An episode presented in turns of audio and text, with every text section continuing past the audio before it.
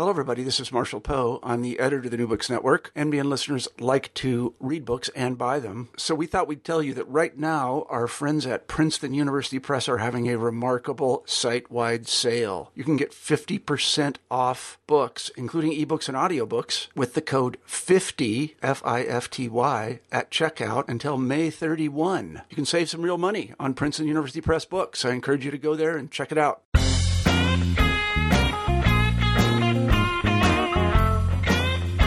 Hi there, I'm Carla Nappi, and this is the New Books Network seminar. Welcome and thanks for joining us today. I just finished talking with Alex Galloway about his new book, Laruelle Against the Digital. This came out in 2014 with the University of Minnesota Press, and I was particularly interested in talking about it for the seminar because I think at its root, the kind of work that the book is doing really transcends individual disciplines. And it's really about kind of helping us to rethink, to think anew about and think anew with some basic fundamental concepts that are relevant really to a number of different disciplines, to a lot of kinds of work that are being done across the humanities, social sciences, and sciences right now. So, what the book does is take the case study of the exploration of the work of a particular philosopher, this is Laruelle, and it uses it to investigate the notion of the digital. And by digital, I don't just mean computers, I don't mean email or electronic, whatever. I mean the basic fundamental notion of distinction, of difference. And so, at its root, this is a book that's exploring the notion of difference, the notion of identity, and in doing so, it's really giving us, I think, the tools to question our assumptions about some other really basic and very, very pervasive notions, like exchange, right? Like representation. I mean, like light and darkness. So there's some really, really fascinating stuff happening here that's asking us to really look at some of the notions that we take for granted and how we understand, write about, think about the world, and imagine what it might look like if we didn't take those for granted. What would the possibilities be in terms of ethics, um, in terms of politics, in terms of aesthetics, um, in terms of lots and lots of other kinds of things? So it's really fascinating. Um, Alex takes us in really, really clear language and in a, a really, um, I think, very clearly laid out set of descriptions through the work of what might otherwise be a, a you know a difficult um, set of ideas and a, and a difficult kind of um, set of conversations. And it's really a pleasure to read. It's wonderfully clear, and it was a lot of fun to talk with Alex about it. And I think also it's um, it's a very important book. So I encourage you to get your hands on a copy and to explore the book. Um, and thank you so much for listening to the conversation. I hope you enjoy. I'm here today to talk with Alexander Galloway about his new book, Laruelle Against the Digital. Welcome to the New Books Network seminar, Alex, and thanks very, very much for making time to talk with me today. I'm really looking forward to it. So, hello. Thank you. So, can you start us off by saying just a little bit about what brought you to the topic? How did you come not just to work on Laruelle, but also to decide to write a book length object about his work? Well, I've been um, interested in uh, critical theory and um, continental philosophy um, for a long time, and I sort of, I guess, I'd been kind of um, maybe distracted by the, you know, by the internet, distracted by the internet, and had had, um, you know, I've been kind of an amateur coder since I was a kid, and um, had done a lot of work on digital media and trying to think critically about um, computing and software and digital media. Um, but you know, my, my my training was really in critical theory and um, you know French theory, French philosophy in particular. So I wanted to, after writing some um, uh, you know some some works on on um, new media, I wanted to kind of go back to that earlier set of interests and really try to write a, um, you know, a more kind of straightforwardly theoretical or philosophically oriented book. Um, and it just seemed like uh, the right topic at the right time, you know. My cat clearly thinks that's a fascinating story. Wants to hear more. So she's sitting here eagerly um, anticipating what comes next. Um, no, at several points in the book, um, you mention the term weird, right, to describe um, some of Laruelle's work or his thought. Um, and definitely, this is a philosopher whose work hasn't been taken up much. Um, at least in kind of mainstream cultural studies and mainstream philosophy. Were there any particular challenges um, because of that in um, sort of creating or um, getting support behind a project devoted to the work of a philosopher who hasn't quite, um, you know, maybe a lot of people may not have heard about him, even though he comes across as really, really important in this book? That's true. That's true, and that's a big issue. And um, you know, I think I think weird is a is an adjective that comes up from time to time um, in the context of Laruelle. And for me, it was a kind of friendly tip of the hat to um, Anthony Paul Smith, who's also one of the people who's been working a lot on Laruelle, doing a lot of translation and writing his own, um, you know, work that is dealing with Laruelle at, at, some level. And so he's talked about the idea of, of um, kind of the strangeness of the way Laruelle thinks um, and the stranger is also a, a kind of term of art in Laruelle's own work. Um, there's also maybe another thing we could talk about, which is um, an interest in the weird, if you will, almost in a, a kind of technical sense, right? Sure. So people are talking about, um, you know, whether it's H.P. Lovecraft and weird fiction, or um, and here I've been influenced a lot by my friend and um, sometimes collaborator Eugene Thacker in his work on on on on horror. Um, and you know, so Laruelle I think has been picked up by people who are interested in, if you will, kind of weird ontologies. So ontologies that don't um, make much sense um, within a, a kind of standard, you know, uh, philosophical lineage. Mm-hmm. Great. Um, and that definitely is something that we'll talk about over the course of the book. So, in the preface, you mentioned that though Laruelle almost never talks about the digital, as you put it here, there's evidence of the topic on almost every page of his work. Mm. So, that's a big, big, big theme, and we'll um, pretty much get right to that um, in a few minutes. Now, just to kind of situate the listeners who haven't had a chance to read the book within the text, among the other elements of the text provided in the 10 chapters to come, the intro and the conclusion, there are 14 numbered theses. So mm. those are um, kind of sprinkled throughout the text um, and contextualized and also reiterated in a kind of abbreviated form at the end. So we'll occasionally touch on some of them along the way. Now, in the introduction called "The Oldest Prejudice," um, you, you you call philosophy the oldest prejudice and ask, "Is it possible to leave it behind?"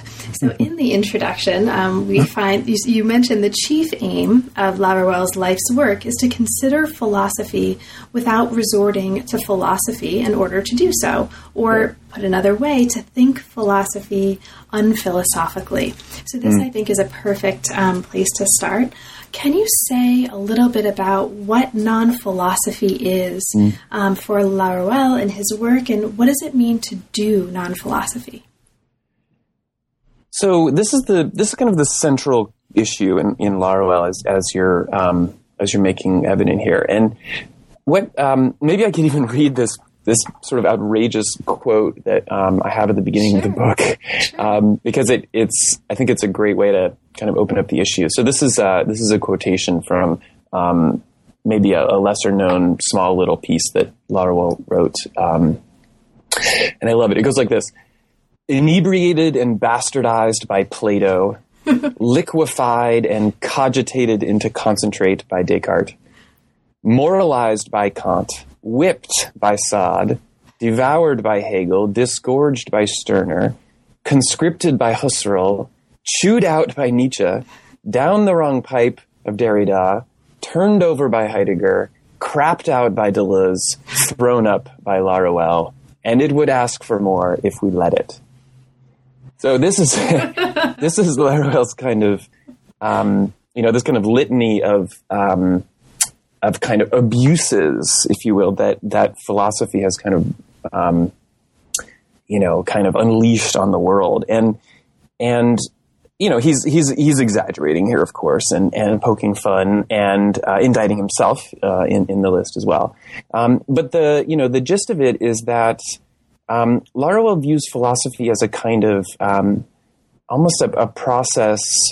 Um, well, there's a kind of soft theory of it and a hard theory of it. The soft theory of it is that is that philosophy is a process that um, is always about orientating oneself toward an object of reflection. Mm-hmm. And um, so you don't have to be a philosopher, in other words, to be to be philosophical. You know, artists are philosophical. Um, you know, um, um, you can be philosophical in you know around the breakfast table. Um, but then there's a kind of stronger theory of it, which is that because philosophy always requires an act of orientation, solicitation, um, direction toward some kind of object that it's reflecting on, um, it also has a tendency to kind of be domineering, or even worse, uh, kind of harassing, right? so, so in other words, you know, I think it's somewhere else he basically says like, you know, why doesn't philosophy just leave the world alone? You know, like why is philosophy constantly badgering world, right? Um, philosophy is the thing that always says that it has a rigorous way to deal with X, right? So you can have a philosophy of sport, and you can have a philosophy of gender, and you can have a philosophy of, you know, uh, being rude or something. You know, everything under the sun is um, is uh, available for philosophical reflection. So this is the starting point that that gets Laruelle going, and he calls this um, the standard model. Mm-hmm. He says that this is the the essence of the standard model of thinking and, and doing philosophy. And so, um, so if this is, if you will, the oldest prejudice, um, what what do you do, right? And I think there's sort of two basic things you can do. One is you can try to um, you can try to do a better job at reflecting on that history, on that process. Mm-hmm and and that better job it might be more sensitive to the world more sensitive to the objects of, of, of reflection um, more tactful right? More gentle or something. Um, for this this this is for Laruelle um, not a viable solution because it it essentially proposes a philosophical answer to a philosophical problem right? So you are trying to kind of out meta the world um, and this is, you know, this is the essential, um, certainly in, in the modern era, this is the essential philosophical stance, right? So, so somebody like um, Kant, um, you know, defines the critical stance as the stance in which we are able to provide, um, you know, the the kind of conditions of possibility for X, for knowledge, or for uh, making judgments about the world. And so this is a kind of response that Laruelle sees over and over and over and over again. So that's that's one avenue. The second avenue, which is the one that he takes, is um, not that the best problem to philosophy is to become a better, uh, better, um, you know, person who can do philosophy. The best response to philosophy is to stop doing it. And so this, for me, is very exciting because it isn't an anti-intellectual stance. It isn't a you know a kind of um, he's not trying to badger or, or berate um, people who you know dedicate their life to um, you know kind of intellectual pursuits. But he's saying there is a structure. There's a standard structure. And um, that's a standard structure that people um, either explicitly or implicitly um, decide to enact. And so his intervention is very simple. He says you can decide not to enact that. You can withdraw from the decision, or what he calls the philosophical decision. And if you withdraw from that decision, um, then you discover this kind of, if you will, a kind of parallel universe. Um, and that's what he calls the non standard model. Um, or um, a synonym for that is non philosophy. Awesome. Thank you so much. And you just mentioned a term um, that comes up in your introduction as well in terms of describing the two goals of the book, or at least two goals of the book, which is the term withdraw. So, yeah. the two goals of the book, as laid out in the introduction, are on the one hand to define digitality and demonstrate its special connection to, with philosophy, and at the same time to show that Laruelle withdraws from the digital. So, to kind of follow this through, let's move directly to this idea of the digital, right? Since Yeah. this is completely crucial. Can you um, talk a little bit about that for listeners? I'll just kind of lob the ball back to you. What is the digital um, insofar as you're conceptualizing it here, and how is it um, contrasted with the analog, and, and what's what's important about that contrast? First of all, I think we have to admit that the digital means a lot of different things. And there are a lot of books and, and articles and podcasts and TED Talks and um, a lot of resources that we could tap into. Um, you know, if we want to try to define that word or, or explain what that concept means. Um, and you know, so in, in kind of in kind of wading through that material and incorporating it and you know, sometimes maybe even participating in, in some of those conversations. I, um, you know, I found myself kind of in a, um, uh, you know, at a kind of dead end. Um, and what I mean by that is that there seemed to be a lot of people who were um, willing to provide a um, a philosophy of the digital. In other words, they were willing to say, um, you know, what is X? Okay, what is philosophy? Uh, sorry, what is digitality? Well, you know, um, we can make a laundry list about you know the formal qualities of web pages, or we could say like, you know, what are the essential qualities that make a um, let's say a video game different from a 19th century realist novel? Um, and there's there's you know fantastic work that's already out there. Uh, people like Lev Manovich who've, who've, who've worked in this area. So, the, so there was that body of work, and then there's another body of work, um, the so-called digital philosophers, the people not so much saying that we want a um, a philosophy of the digital, but a digitization of philosophy, or a digitization of of thinking, or even of the world. And this really runs the gamut from a whole a whole series of um, either straight scientists um, sometimes they are mathematicians, people doing philosophy of science, or, or mathematicians, who who have put forward theories that um, essentially the world at its core is digital. Mm-hmm. Right. So some of these people end up being more or less atomists in the sense that they either uh, you know, can provide empirical evidence for or otherwise are proposing that um, the world is fundamentally fundamentally digital. So you have people in computer science working on working in the area of um, cellular automata and showing how you know like life itself can be modeled and, uh, out of um, uh, basic cellular entities. Um, so someone like um, Stephen Wolfram is probably the most um, visible person working in that area today. So that's kind of what I had um, in front of me. But even across all that work, it wasn't clear to me um, whether anyone had actually sufficiently explored what digitality itself is, right? And it seemed like that word had already come predefined for um, a lot of the people that I had run across. And I'm sure there's people I'm, I'm missing. But um, so I wanted to really just say, okay, so what is the digital? Let's see how far we can push that question. So is the digital about computers? Well, you know, that answer gets gets gets um, you know that question gets answered pretty quickly. You pretty you know if if you say well the digital is about um, computation, well you know there's a lot of ways to do computation that doesn't you know require a computer. There are analog computers, um, etc. Um, so then, so then, what is the digital? In fact, is it about zeros and ones? Well, maybe. Um, you know, we can swap in other other tokens um, in there. It doesn't have to be a zero. It doesn't have to be a one. Um, so maybe the digital actually is just about a kind of fundamental ability to make a distinction between something and something else. Um, now, binary, you know, base two mathematics, zero and one mathematics is a very effective way of doing that.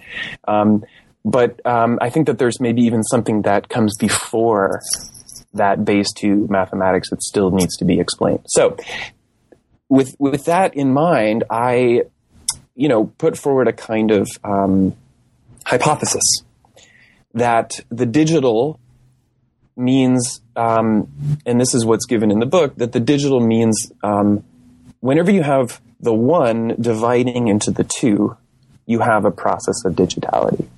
The one dividing into two, and then the the the the you know the the, the pair hypothesis that goes with that is that the analog or analogicity means um, the two coming together as one. Mm-hmm. So that those are the kind of that, that's the kind of hypothesis that that fuels the exploration into the digital in the book, and the reason why I feel um, that I can talk about digitality in a book that is really about theory and philosophy is that, well, you know, the one is um, probably the oldest um, single topic in in Western philosophy. Um, it's in Parmenides right? It's in Plato. It reoccurs in any number of thinkers, um, and and it's certainly alive and well in contemporary philosophy, particularly French philosophy. Um, the one is um, something that has a very important role to play in the work of Gilles Deleuze. Mm-hmm. Um, it has a huge role to play in the work of um, Alain Badiou, who I would say is probably the single most influential French thinker working today. Um, and then it has uh, really a kind of marquee status in the work of Laruelle. It's, it's probably the single central theoretical issue that he's dealing with. So, given that the one was so um, is and, and was so prevalent in the history of philosophy, I felt like um, it was just kind of too tantalizing not to say, well, you know, we have digitality, which is which is all about ones and twos, or zeros and ones, but really ones and twos. And then you have philosophy, which, since its very founding, has had to wrestle with the question of the one, the other, the one, the multitude, the one, the many. That's right. I mean, I think these basic issues of distinction and identity. Yeah. I mean, these are fundamental, and these are. Um, I think this is one of the reasons, one of the many reasons that I was really looking forward to talking about the book, and that I really appreciated the book because you don't have to be a philosopher, right? I mean, in any number of fields of the arts and sciences right now, these problems of basically at you know at their root distinction and identity. Yeah. You know, they really animate so much of what so many of us in so many fields, right, across the arts and sciences are concerned with right now. So having a language to begin to talk about that that's not disciplinarily rooted um, yeah. is actually really useful. Yeah, no, I think you. I think you're right that that um, you know this is a book about Laruelle and digitality, but it's actually really a book about, as you say, d- distinction and identity, or or even we could say difference and identity. You know, difference has been a a super important um, theoretical problematic for for a long time, um, and so that's also something that um, reemerges in in this project as well. That's right. So, as we move into the book, um, we move from a definition that you just um, elaborated a little bit on of the analog, the two coming together as one, to kind of explore some more characteristics of the one, right? As we kind of move forward into um, the rest of the book. And in the first chapter, which is part of the first part of the book, La Laruelle and the Digital, you talk about the one in terms of the real and in terms of immanence. So mm. because this idea of immanence is actually really important, um, I think, to what comes next, can you talk a little bit about um, the kind of work that immanence is doing here? What's important for us to understand about immanence in order to understand the larger work that the book is doing? Mm. Well, first, let me say, you know, let me acknowledge something that's really important here, which is that, um, you know, um, you know the the one has a bad reputation. Let's you know let's let's be clear about this. you know, you know particularly if you know I was reared essentially on critical theory and feminism and you know Marxism and cultural studies and identity politics and you know I kind of come out of that tradition and in that tradition the one has a really bad reputation and the reason is you know the one is considered to be um, you know, on the side of essence, on the side of a kind of, let's call it a kind of, um, you know, naive um, sense of unity, um, the the tendency to, let's say, privilege the self rather than um, the other, or or unity rather than um, um, alterity or difference or something like that. So I fully acknowledge that this is a um, that this is a potentially um, controversial or maybe even I don't know, might really turn people off.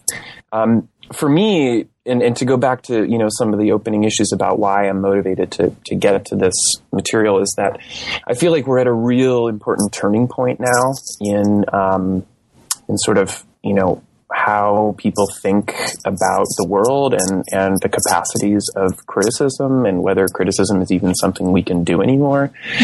And for me, we we've hit a kind of wall, which is that you know we really live in a world where um, you know that, that is rooted in co- the concepts of multiplicity, difference. Um, you know, the computer is a difference engine. You know, I mean, that's what it is. And so I feel like that the kinds of methodological approaches that have so fueled critical theory for a generation um, are not things we have to throw out by any means. But I do think that they're kind of this kind of juggernaut is now um, I don't know, maybe maybe slowing down a little bit, and uh, we need to you know really kind of rethink a lot of these essential questions. So, um, I guess for me, the holy grail is really to try to see if um, some of these basic terms that, um, let's say, postmodern theory had definitively thrown out, right? Um, maybe there's something useful that we can exhume from some of these previously buried terms. Um, so, you know, Alain Badiou, for example, has has famously brought um, truth back, you know, as something that people can talk about again, um, the thing that postmodernism thought it had definitively destroyed. Um, and so maybe somebody like Laruelle is allowing us to bring back um, the concept of, um, if not maybe the one, then a concept of identity. Um, I think there's a lot of kinship here with the notion of the common or commonality that is a big deal in a lot of other people's work. Um, or a term that I know we're going to probably want to get to um, soon here, uh, a term that Laruelle uses a lot, which is the generic. Mm-hmm. Um, so I think there's a kind of kinship or um, resonance established between a series um, a series of terms there that kind of come together around the one. Um, so for me, you know, uh, uh, the if if you you asked about immanence and um, part of the oldest prejudice of philosophy, I think, is that. Uh, and you know, philosophers, I'm sure, will disagree with me on this point, but I, I think it's defendable. Um, which is that for me, philosophy always tends toward having a transcendental relationship to the world. In other words, philosophy is kind of on the side of the transcendental. Now, I uh, oppose to that, and, and as a kind of alternative to, to, that, is the concept of immanence. And so I, I define immanence in a very straightforward um, um, way, which is that immanence is um, the, the, the, the condition of remaining within, right? Um, when something remains within itself, um, when it does not have to go outside of itself in order to realize itself. Um, that's that's the condition of immanence. So immanence is something that um, I think we can differentiate from, um, again, a more standard, if you will, standard philosophical or metaphysical model in which things, in order to realize themselves, themselves, have to go outside of themselves.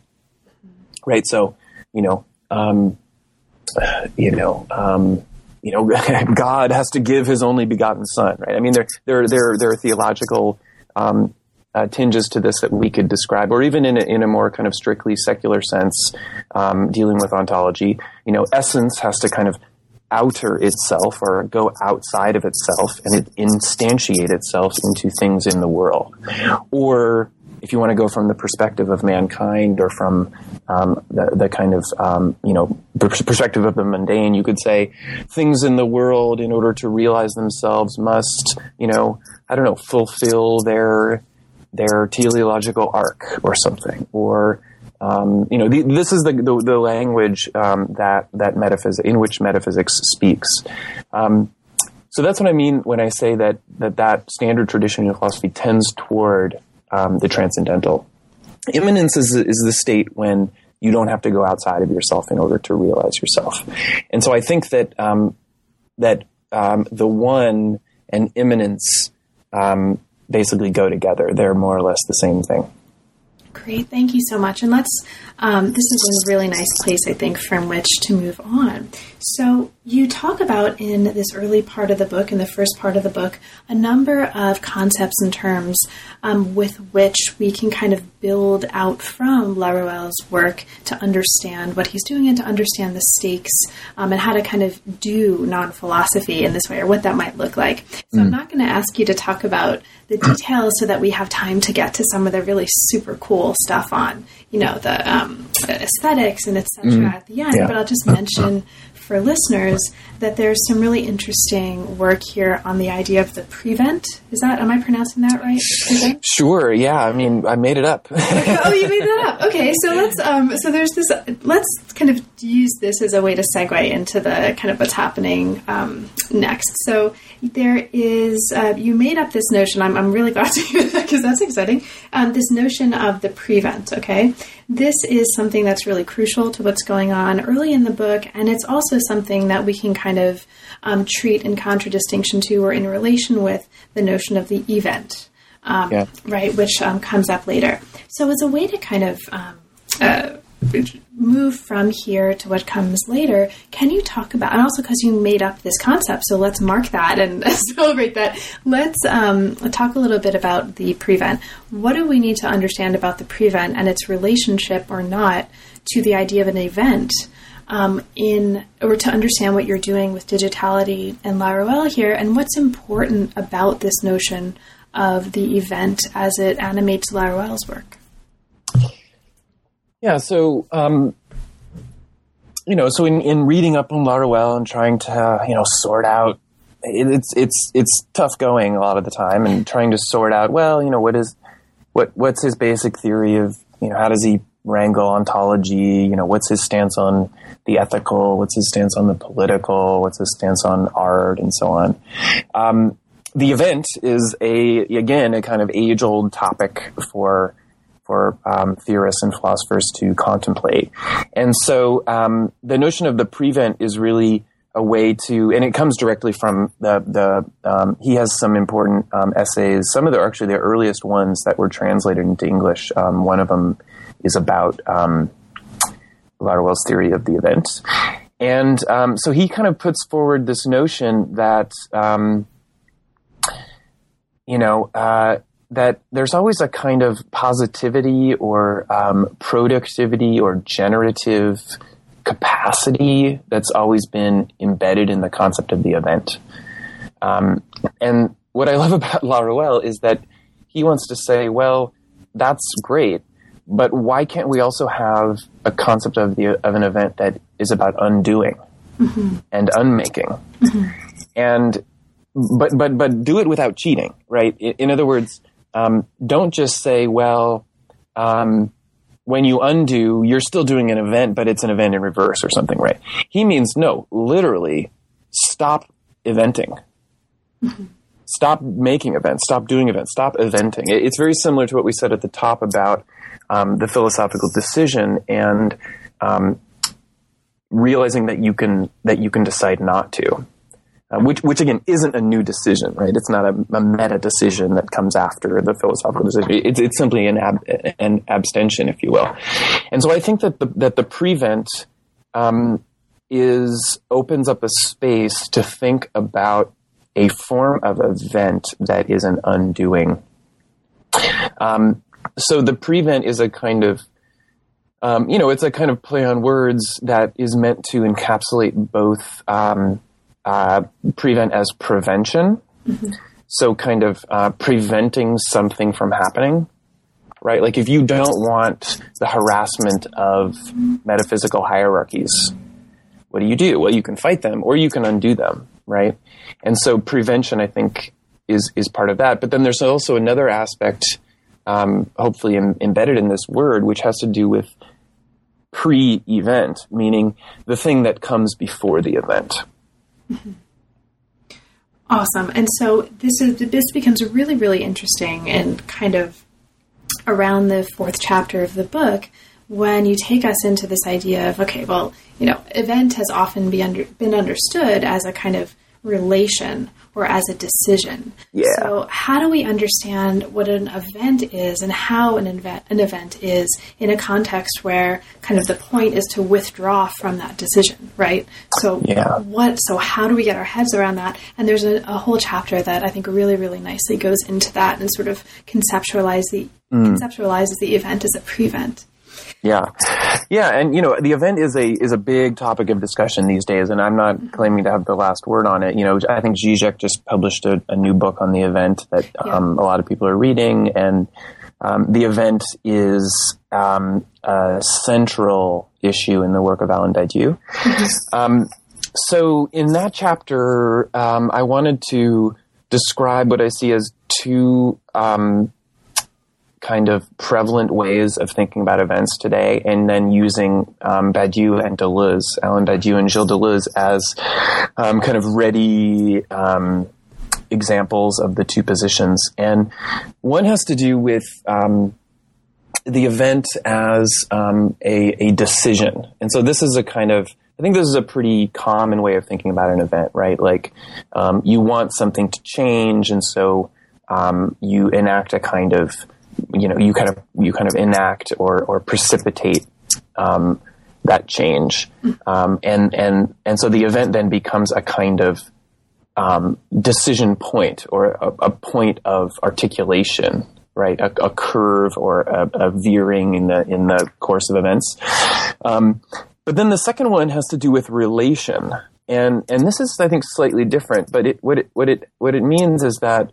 Um, you know, the difference between any two things or any two states of affairs is simply the series of things or events that you would have to enact in order to translate one configuration into another configuration. Right? In other words, an event is just um, the kind of relation between um, now and the future, or the past and now, or something. Um, so this is a much more, it has much more currency, I think, actually in computation and in the, the cybernetic legacy, right? Um, dealing with states, um, uh, you know, state changes. Um, so anyway, that, that's that's a kind of summary of, of the chapter on the event, and then I wanted to introduce Laruelle's notion of the prevent as a, as really what I see as a kind of um, you know, a, a, a, an alternative that you really don't see in, in um, the existing conversations about the event. Great, thank you. So this actually brings us, um, I think, nicely into the second part of the book. Um, you mentioned the importance of Deleuze, and this is something that very much is at the heart of chapter five. So Yeah. part two of the book, withdrawing from the standard model, explores computers and capitalism, among other things, which, as you put it here, are two important aspects of digitality as it actually exists, right? Mm. As a way to, as you put it, outline some of the necessary conditions for withdrawing from the standard model of philosophy. So, what, what kinds of conditions might you know make it possible to do um, what uh, we've just read about the possibility of doing in the first part? So, chapter five takes on computers, and it considers, um, among other things, the work of Deleuze as a way to understand Laruelle. Now, one of the really interesting things that you're doing here is talking about um, the idea of a control society, the politics and aesthetics of a control society in the work of Laruelle and Deleuze. Um, so, could you talk a little bit about that? What's important about that notion? In order for us to, or for us to understand, in order for us to understand more broadly what the work that you're doing in this second part of the book. So that chapter is, um, you know, it's a kind of intermission. Um, the, um, you know, th- there's, there's a lot going on in, in this book, and I wanted to give the reader a chance to kind of pause a little bit in the middle and um, and have a kind of uh, break. um, and uh, you know, I mean, I kind of try to have fun with these things, and and the the table of contents and the organization of the book also has a kind of like binary structure to it, to the extent that that you can pull that off. And you know, I wanted, I really wanted the book to have um, ten chapters, one zero chapters, and and um, people who understand binary will will, will get the joke. Um, and uh, and so in the middle, um, uh, I wanted to really kind of deal with computation, um, maybe not again, like not in terms of binary numbers or zeros and ones, but to think about this, um, you know, this this concept that emerges really in the late Deleuze, the concept of um, the society of control, and um, so that chapter is really about.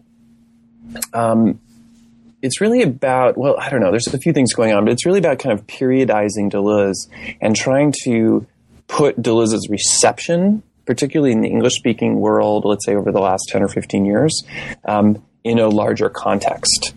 And to make an argument for um, maybe a more political, or, or if you will, sustaining what was always a very political aspect of Deleuze's work. I think I think the, the biggest thing that's happened to Deleuze in the last decade or 15 years is that he's become essentially um, either an apolitical thinker in a lot of people's minds or has become a kind of unwitting um, reactionary figure these days.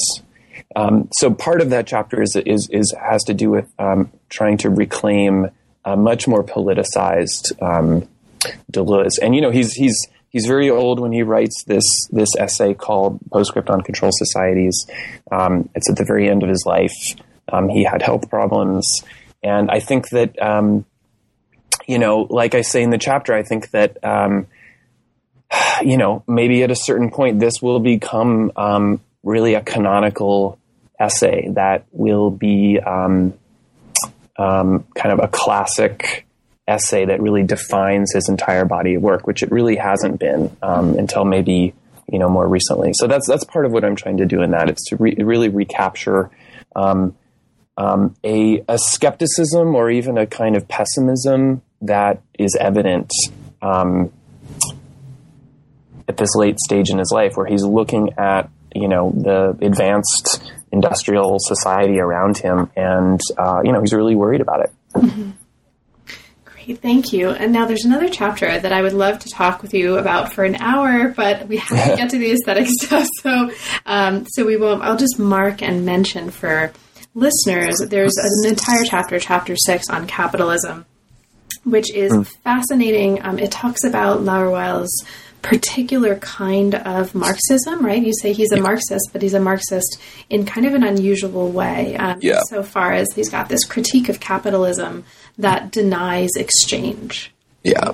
Um, you know, maybe we should just talk a little bit about that because this idea of, and then, you know, and then we'll get to the aesthetics. So this idea of exchange is so important here. Um, can you yeah. say just a little bit about that? Sort of what's important about this in terms of the larger work that the book is doing?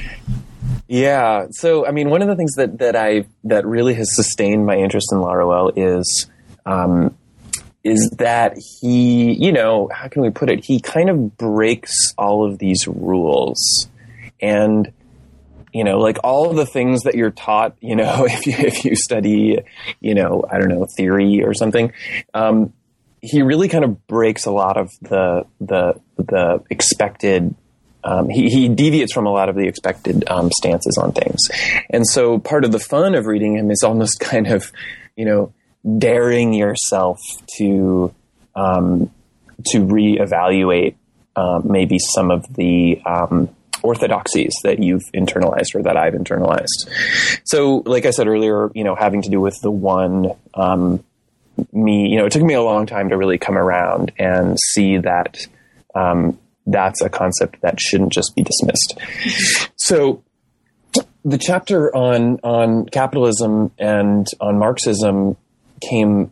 It, it, was born in uh, out of very sim, very simple circumstances, which is that um, Laruelle wrote a book on Marx, um, which has recently been translated into English.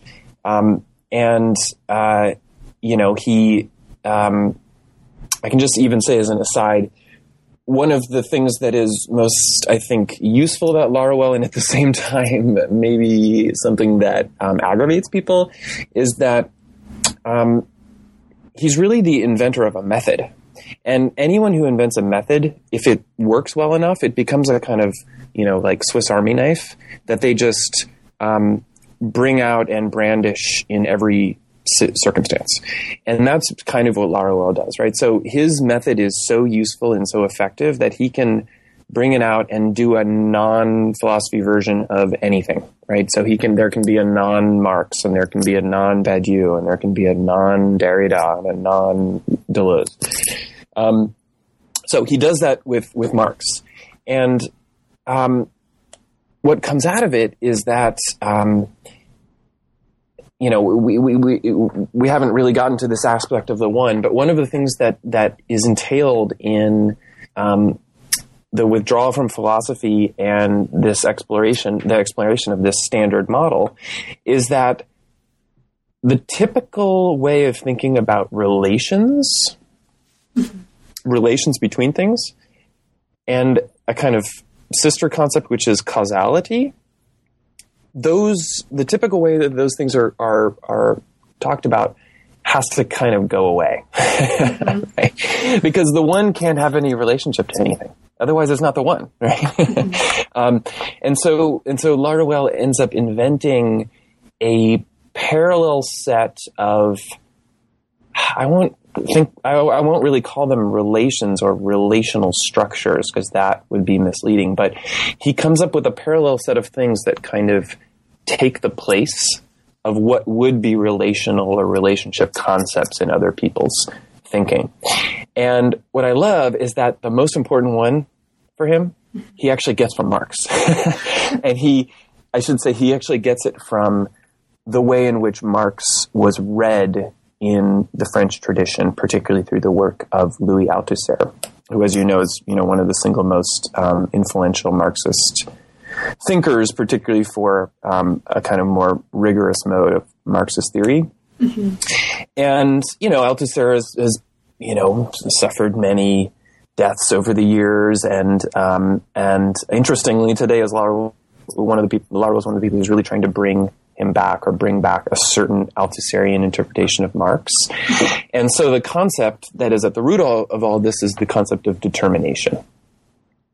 Determination. Mm-hmm. So determination becomes, um, you know, it, it, sort of it doesn't replace the concept of relation or exchange, but as I said, it sort of does.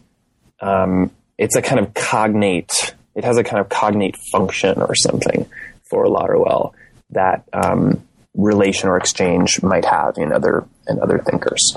Um, so I know I'm kind of beating around the bush, and, and the chapter really isn't about you know I don't know, the labor movement or, you know, like revolution or, you know, Bolshevism or something. That's not really what the chapter is about, but it's about, um, you know, the notion, well, maybe exchange is actually the most violent thing that capitalism does. Mm-hmm. And that's right? like, that's a hugely important point. Yeah. Right? That's like a, whoa, hold on, stop yeah. everything. What do you do? It's another way I think where um, the book is really profound in speaking to a wide range of kinds of um, ideas and practices right now that like assume exchange and the importance of exchange even without realizing that we're doing that.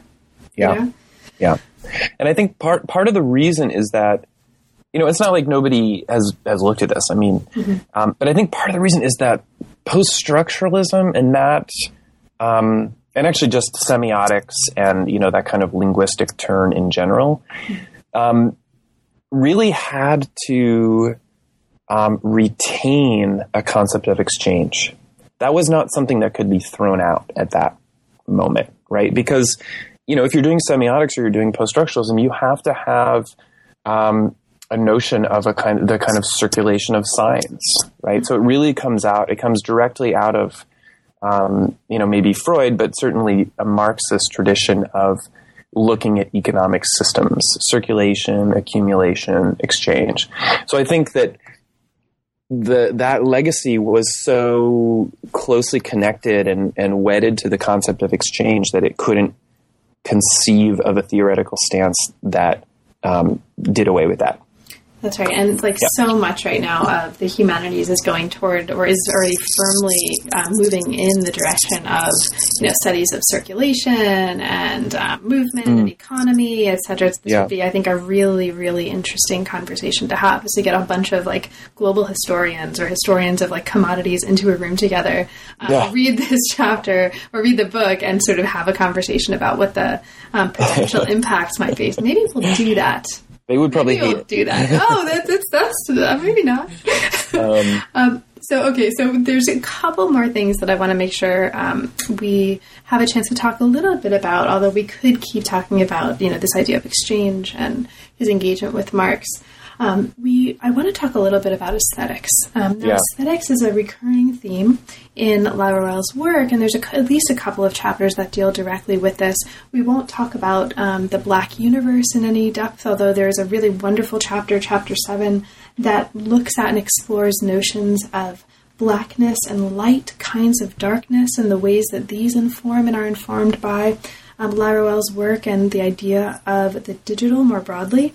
And then there's a chapter, chapter eight, that looks at art and utopia and is one of my favorite, favorite, favorite parts of the book, in part because, um, speaking of nons, right, non Marx, non X, you're looking at the possibility of a non representational aesthetics in this chapter, which is itself a really interesting idea. Non representational aesthetics. Like, what would that look like? What could that look like?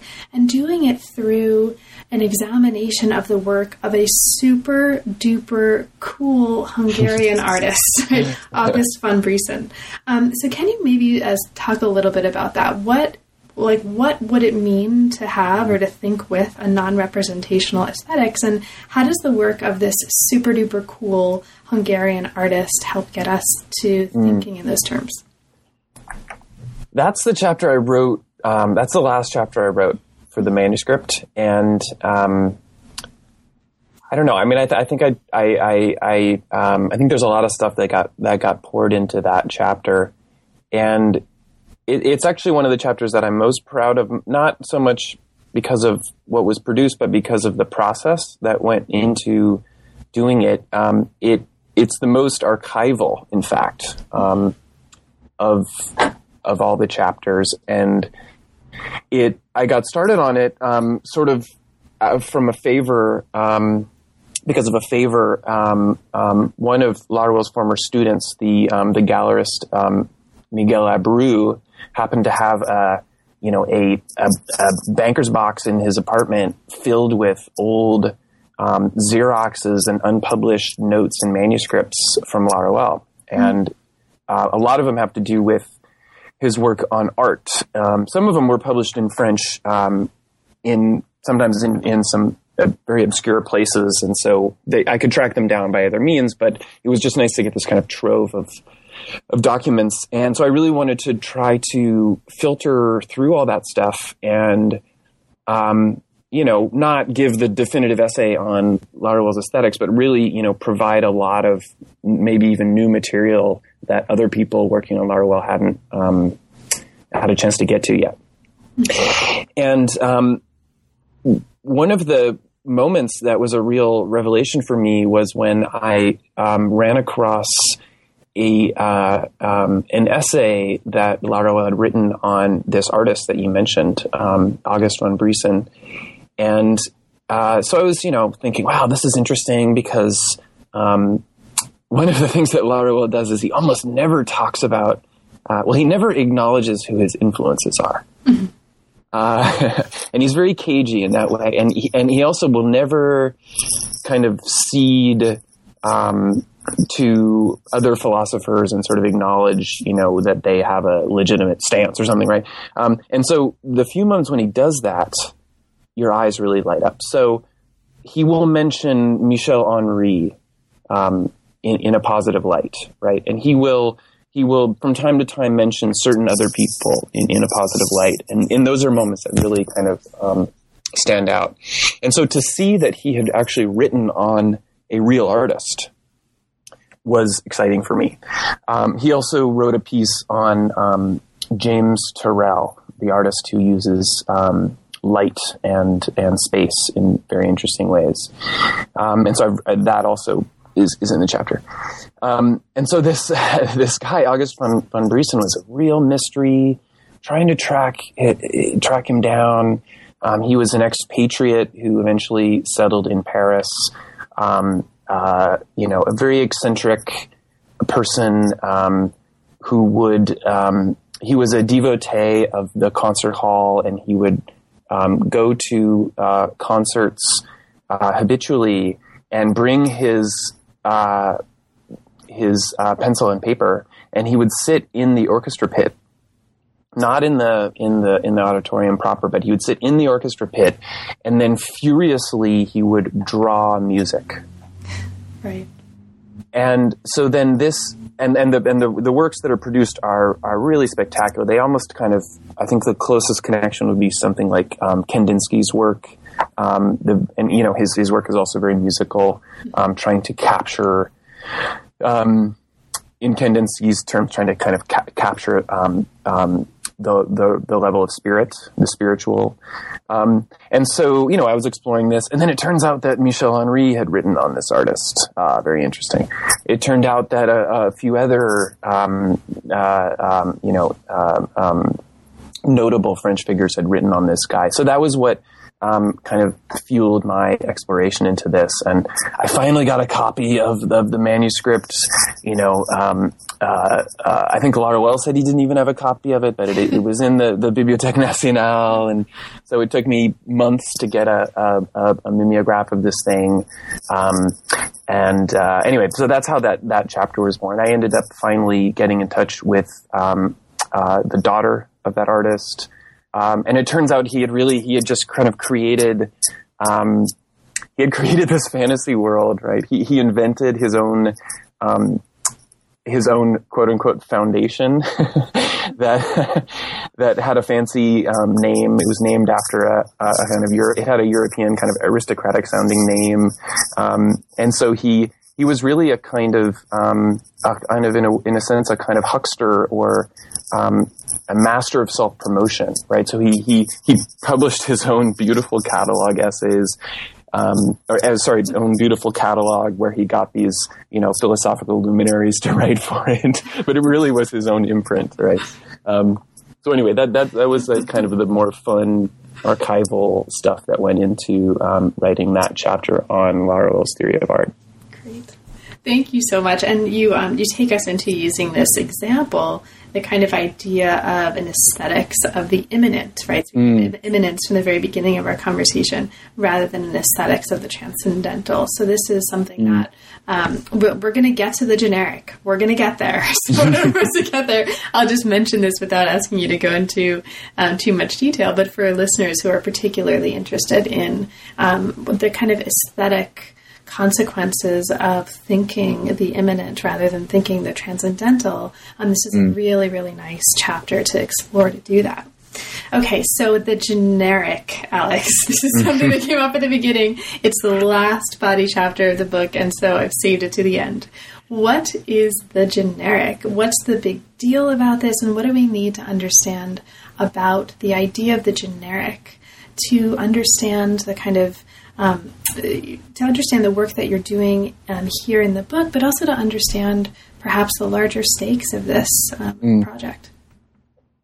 The generic comes out of, um, again, one of these sort of age old problems in Western philosophy, which is the relationship between uh, the particular and the universal. The particular and the universal. So, and you know, philosophers love to do this. They're, right, they're they always say like, well, you know, consider this desk, right, or consider this tree. Um, you know, how do I know that this tree is the same tree today that it was, that, you know, than it was yesterday when I when I sat under it, contemplating the meaning of life.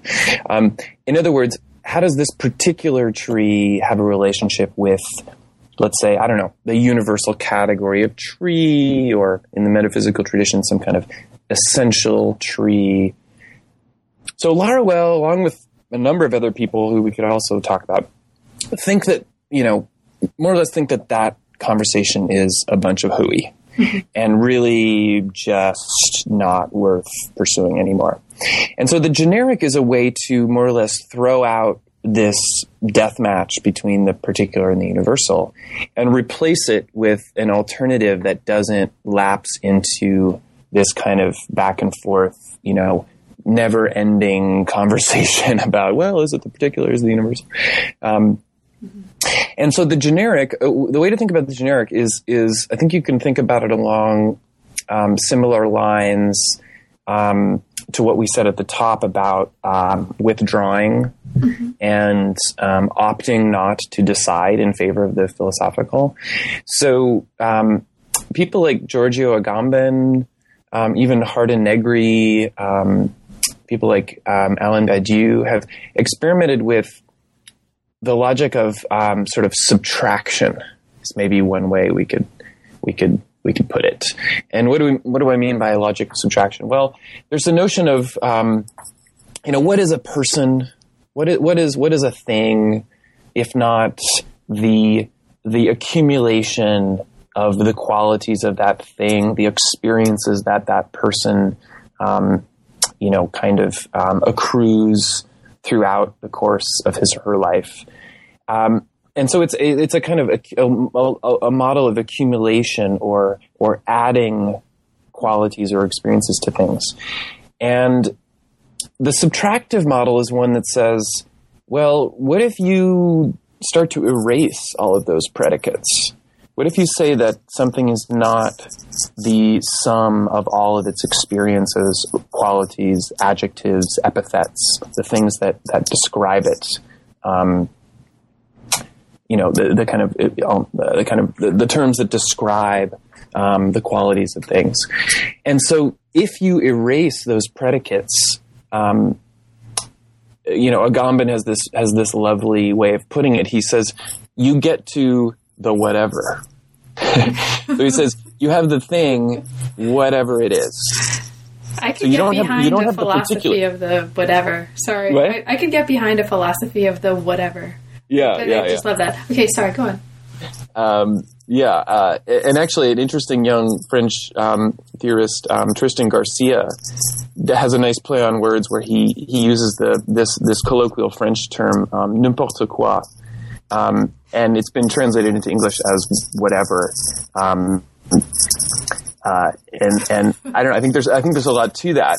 Um, I make connections too with the common in the work of Hardt and Negri and others. Mm-hmm. Um, so the generic is is um, is that you know it's it's it's the person whatsoever he or she is, but it's different from the particular, right? It's not the particular um, in that sense, and of course, it's not the the universal. It's not some kind of you know we have not now graduated into the universal subject um, you know, this is not a kind of, um, you know, um, a kind of classic liberal model of a um, a kind of individual who has been um, uh, set free from all the particularities of his or her culture and history and become a kind of abstract person or a kind of transcendental person. Um, and that's I think a, a huge mis- misconception that often um, uh, comes up in discussions of the generic. I think the generic is totally different. It has nothing to do with that. The generic is not about um, removing yourself from the from the particularities of culture and history. It's in fact counterintuitively, I grant you, but it's in fact the most fully embedded um, state. I think vis-a-vis um, the, the normal material conditions of life. Well, Alex, thank you so much for taking us through um, some of the highlights in what I think is a really exciting book that I think, you know, again, like I've said, has potentially very wide ramifications if we um, kind of turn our attention to it. So there's a ton of material in here that we haven't had a chance to talk about. There are entire chapters, right, on politics and ethics and victimhood and, and darkness and light um, that we haven't talked about um, and haven't had time to in this hour. Um, granted, and given that, is there anything in particular that we didn't have a chance to talk about, but that you'd like to mention for listeners? And if so, perhaps especially for listeners who haven't yet had a chance to become readers. Well, the um, you know the the book does have a, an arc to it, and the, the the place where the book ends is um, what we just talked about, the concept of the generic. but the larger background there is really um, trying to think about the status of politics and ethics today. So I think one thing that Laruelle participates in, um, maybe not even consciously, I, I'm not sure, is what we could call a kind of ethical turn in contemporary thinking. Um, meaning that I think that there is, um, and I make a very clear distinction between the political and the ethical. And I, I, don't think there's a single political word in all of Laruelle, but I think everything in Laruelle pertains to the ethical. Um, so that's also something. Again, I, I, don't think we'll have time to go into it, but that's that's maybe a, uh, something I could flag for potential readers um, if they're interested in, in the ethical turn and what it means today. Um, and I'm of two minds of this. You know, I mean, I'm a Marxist, and I have a, a great interest and investment in in the political. Um, so I don't think that Laruelle offers everything, um, but he certainly offers a extremely rigorous and interesting um, theory of uh, um, of the ethical. So now that the book is out, and congratulations on what I think is a really exciting book. What's next for you? What are you working on now, and what's uh, currently inspiring you? I'm going to try to do uh, as little as possible.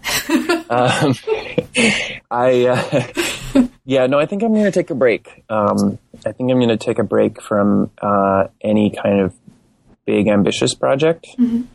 Um, there are certainly some some themes and, and topics that really interest me. Um, I've been doing some more coding recently, um, teaching coding to undergraduates right now, which is really fun. Mm-hmm. Um, thematically, I'm, I'm interested in some of the things that did come up in the book that that maybe weren't entirely um, explored. So you mentioned the concept of night or darkness.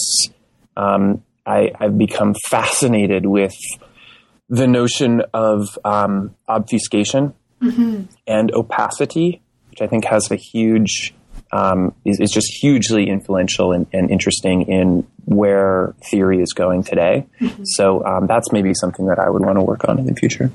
That's really cool. I just, um, just along those lines, I just talked with someone who's working on uh, complet and Chinese literature specifically, who's making a similar argument for the importance of fog and yeah. smog and sort yeah. of this as a, as a, way forward. So that would I would go to that. Uh, Fantastic. I would yeah. go to that conference. So Alex, thank you so much. It's really been a pleasure. Congratulations on a fantastic book, and thanks very very much. Well, thank you. It's a pleasure to have um, you know a conversation with someone who's read it and has such a um, you know informed position on it. So thank you. You've been listening to the New Books Network seminar. Thanks very much for joining us, and we'll see you next time.